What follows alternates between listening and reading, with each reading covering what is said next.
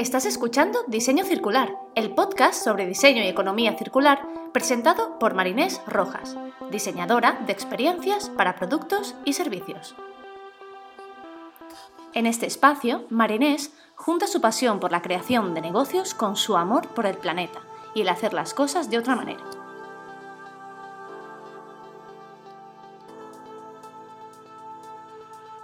Hola, hola, bienvenidas y bienvenidos a un nuevo episodio de Diseño Circular. Te envío saludos desde aquí, desde el confinamiento, sí.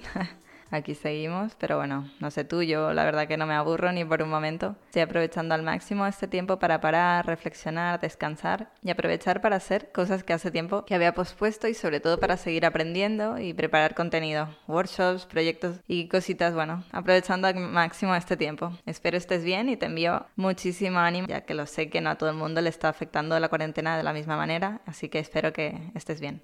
Y bueno, ahora sí, vamos a empezar. En episodios anteriores te he hablado sobre la economía circular, sus principios y cómo se pueden hacer las cosas de otra manera frente a un modelo lineal de usar y tirar. Que bueno, si esto te suena raro, mejor que empieces por los episodios del principio donde explico qué es la economía circular, de dónde venimos, qué es el modelo lineal, ¿vale? Para que todos estos conceptos te suenen. Y es que para hacer este cambio es importante entender los problemas tanto del propio producto como de todo el sistema que lo envuelve. O sea, he explicado varias veces que ya no es solo diseño una parte y me olvido del resto, todo tiene relaciones, todo está conectado. Pero bueno, sobre sistemas hablaremos en otro episodio ya que es un tema que da para mucho. Hoy vamos a hablar del ciclo de vida de los productos y esto, esto exactamente qué es. El ciclo de vida de un producto engloba desde la extracción de materiales hasta el final de su vida. O sea, es todo lo que pasa para que pueda existir ese producto hasta que acaba su utilidad. Cuando diseñamos un producto es importante pensar en todos los factores que influyen en su elaboración. Es importante pensar en cómo debe ser su ciclo de vida útil no solo en cómo se usa, sino en todo el journey, el flujo, ya que todos los productos para su creación pasan por una serie de etapas.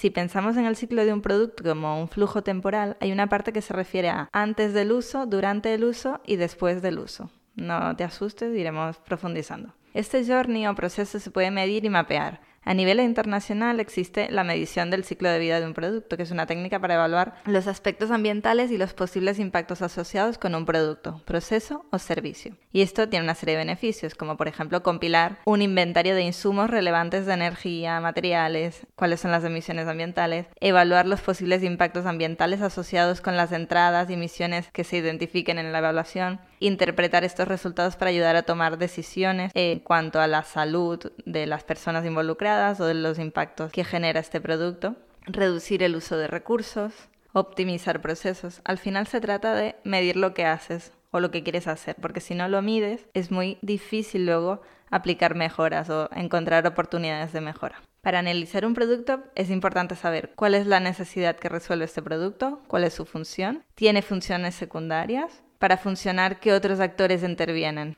Por ejemplo, el producto lleva una batería. ¿De dónde viene esta batería y cómo se produce? ¿Se carga con electricidad? ¿De dónde viene la energía? Hay un ejemplo que es muy muy gráfico sobre este proceso, que lo he tomado de un artículo muy interesante de Leila Akaroglu, que si no la conoces te recomiendo que le eches un vistazo a sus materiales. Es una crack de, de diseño sistémico, soy fan número uno. te dejaré el link a su web en la descripción del podcast. El ejemplo que ella usa es para hacer una hamburguesa. Y para hacer una hamburguesa, ¿qué interviene? ¿no? Entonces tienes que talar árboles, tienes que construir una granja, tienes que cultivar y alimentar a las vacas, tienes que criar a las vacas, tienes que y luego procesas esta carne junto con todas las otras etapas de transporte, de packaging y además de cocinar esta carne antes de vender una hamburguesa a un cliente, ¿vale? Al principio piensas que ese producto es solo una parte, pero es para que ese producto exista. Hay toda una serie de pasos detrás que hacen que sea posible y normalmente no lo tenemos en cuenta. Todas estas actividades requieren insumos como energía, agua y por supuesto en este caso las vacas.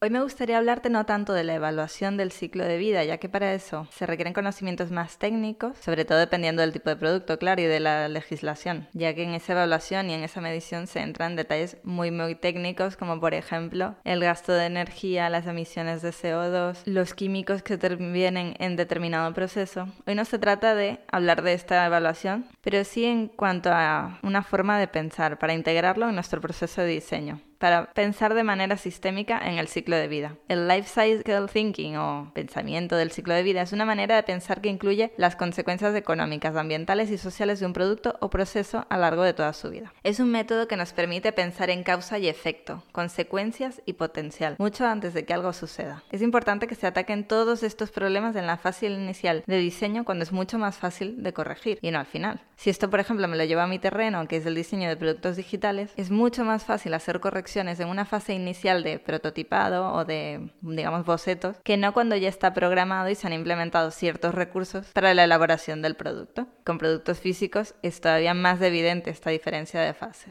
Para hacer este análisis de un producto existente o ya sea para crear uno nuevo, el ciclo de vida del producto se divide en cinco fases. Extracción de materiales, fabricación o producción, embalaje y transporte, uso y final de la vida.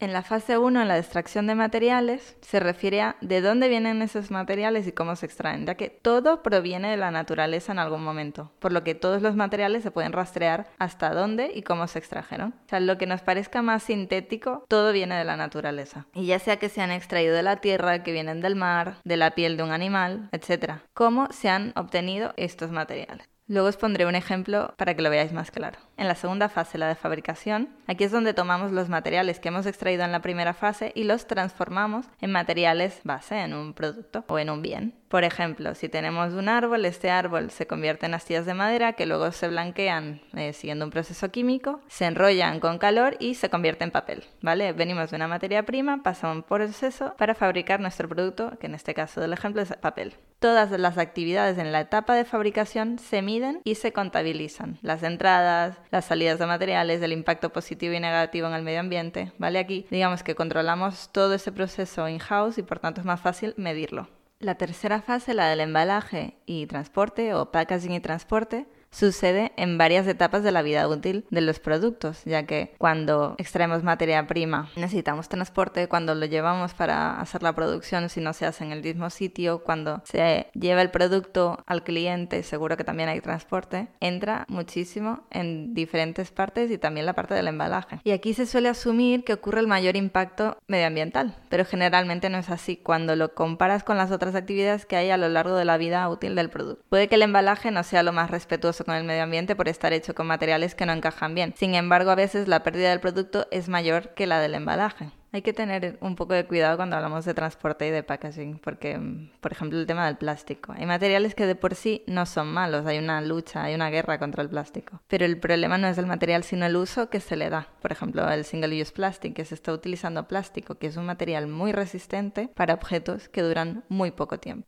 En la cuarta fase es la fase del uso. En esta fase es cuando compramos el producto, lo llevamos a casa, lo usamos, lo lavamos, le añadimos algo, ¿vale? Y luego cuando ya no lo queremos, ya sea porque no funciona más, no está de moda, simplemente ya no lo queremos, se mueve hacia la quinta fase, la última fase de su vida. En la fase del uso es importante identificar si el producto es activo o es pasivo. Cuando hablamos de un producto activo es que, por ejemplo, necesita un extra para funcionar, ¿no? Como por ejemplo enchufarse o lavarse, ya que esto a menudo tiene un impacto extra en el ciclo de vida del producto al depender de relaciones extra con un sistema mayor que genera impacto constantemente. O sea, si yo tengo un ordenador que para funcionar necesita estar conectado a la electricidad, se está generando un impacto extra, ya que necesito esa energía.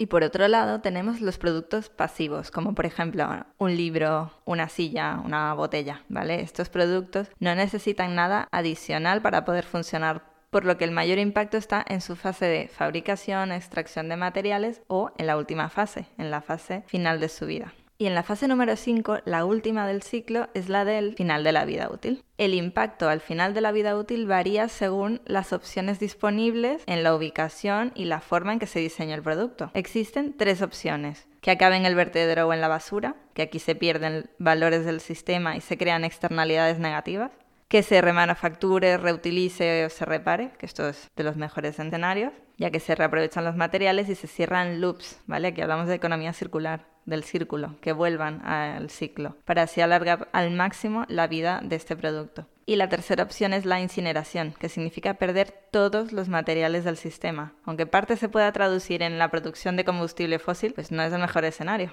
ya que se pierden todos esos materiales que nos costó tanto extraerlo, aquí acaba su vida. A veces pensamos que la mayor parte del impacto está en el final de la vida del producto. Y sí, a ver, tampoco nos vamos a engañar, desechar materiales es lo peor que puede pasar. Pero tampoco nos podemos olvidar de que se trata de un journey, de todo un flujo. Es un ciclo con diferentes fases y en todas hay consecuencias. Y puede que otra fase, por ejemplo en la extracción de materiales, el impacto sea mucho mayor.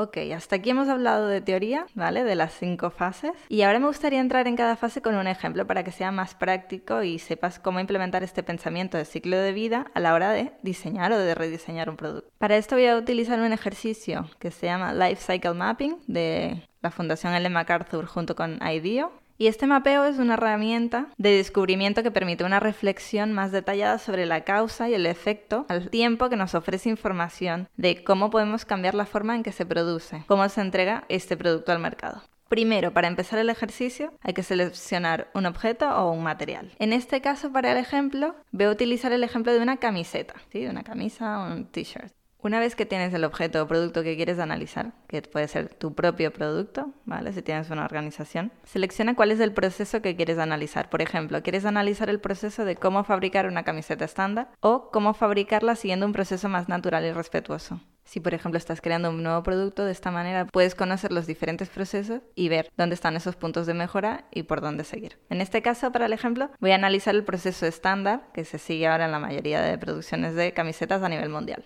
Ahora, en una hoja de papel divide el espacio en cinco partes. Pueden ser cinco columnas o, bueno, como un Business Model Canvas si quieres te haces cinco espacios. Un espacio para cada fase. Si hay cosas que no sabes, puedes echar mano pues, a nuestro amigo Internet, que siempre está ahí. Aunque si es tu propio producto, es algo que seguramente ya deberías saber o por lo menos tienes acceso directo a esta información.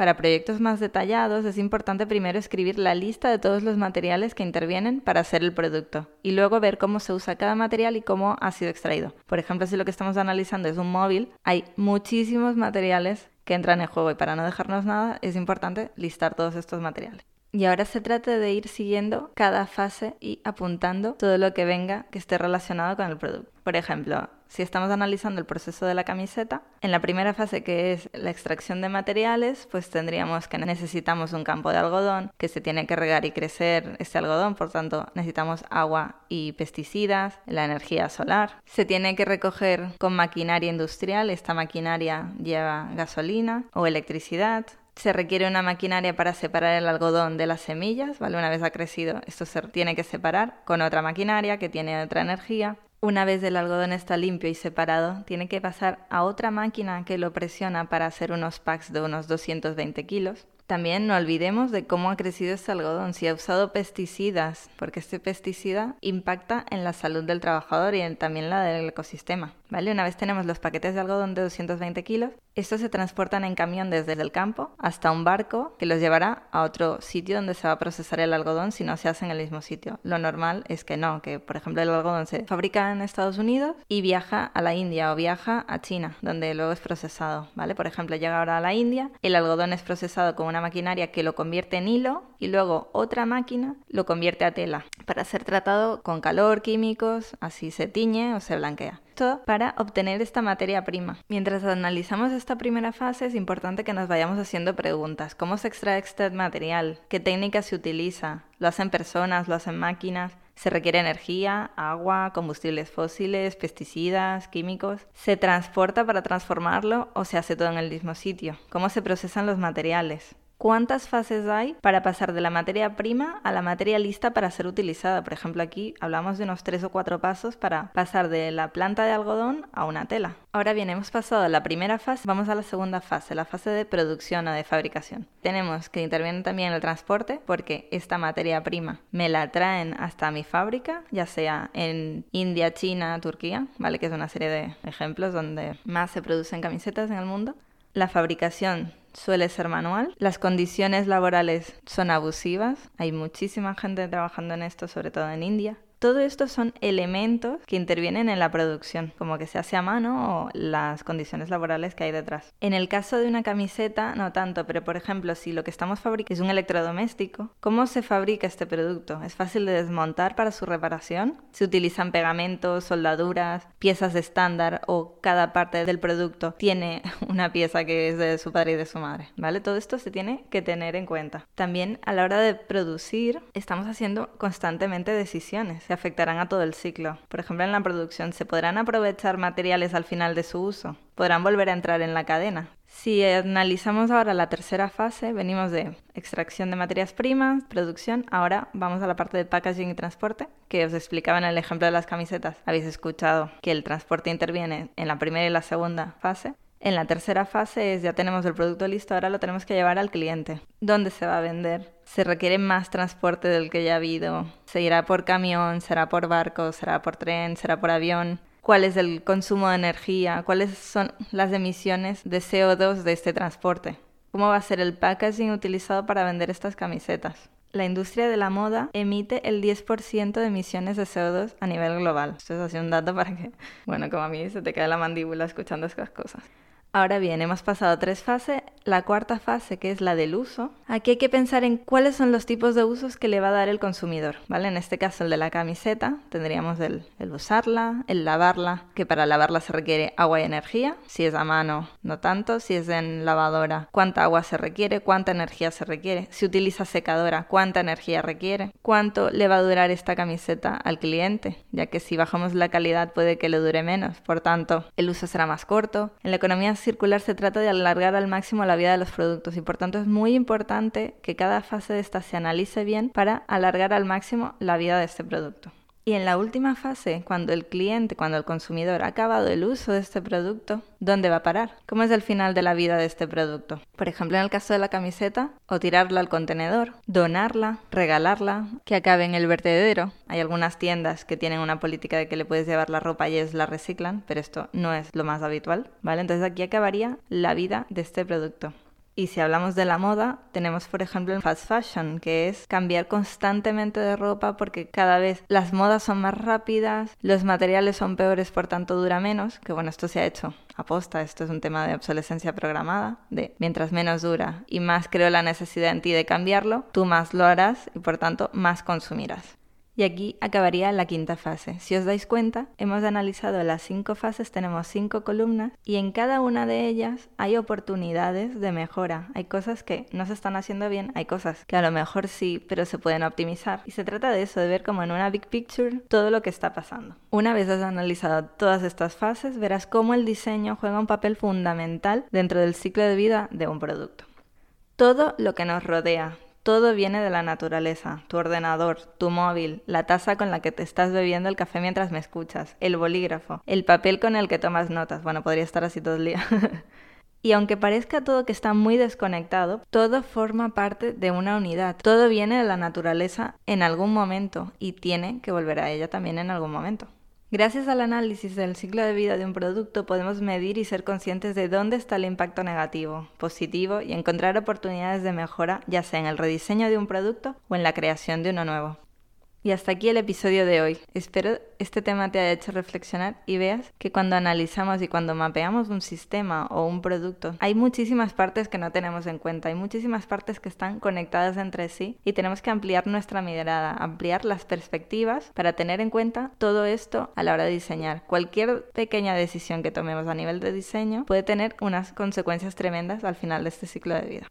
Si tienes dudas, quieres compartir algún ejemplo, quieres hablar conmigo para una posible colaboración o, bueno, simplemente pasar a saludar, no dudes en escribirme a hola.marinesrojas.com por LinkedIn o por Instagram marinesrf. Si quieres saber más información de cómo he llegado hasta aquí, quién soy y qué puedes hacer tú, accede a mi web www.marinesrojas.com. Te recomiendo que entres al apartado de recursos, ahí tengo muchísimos recursos de libros, artículos, vídeos, documentales, ¿vale? Todo lo que voy recopilando y que me ha ayudado muchísimo a crecer en todo este proceso y a seguir aprendiendo. No olvides seguirme en tu canal de podcast, ya sea Spotify, Google Podcast, Apple Podcast, iBox, para así recibir cada viernes una notificación cuando salga un nuevo episodio. Y si tienes un momento, por favor, me encantaría que pudieses valorar el episodio, tu feedback que es bienvenido y me ayuda muchísimo a seguir aprendiendo, crecer y ofrecerte el mejor contenido. Recuerda, si la vida es circular, ¿por qué todavía pensamos de manera lineal? Nos vemos el próximo viernes. Ánimo con el confinamiento. Un abrazo.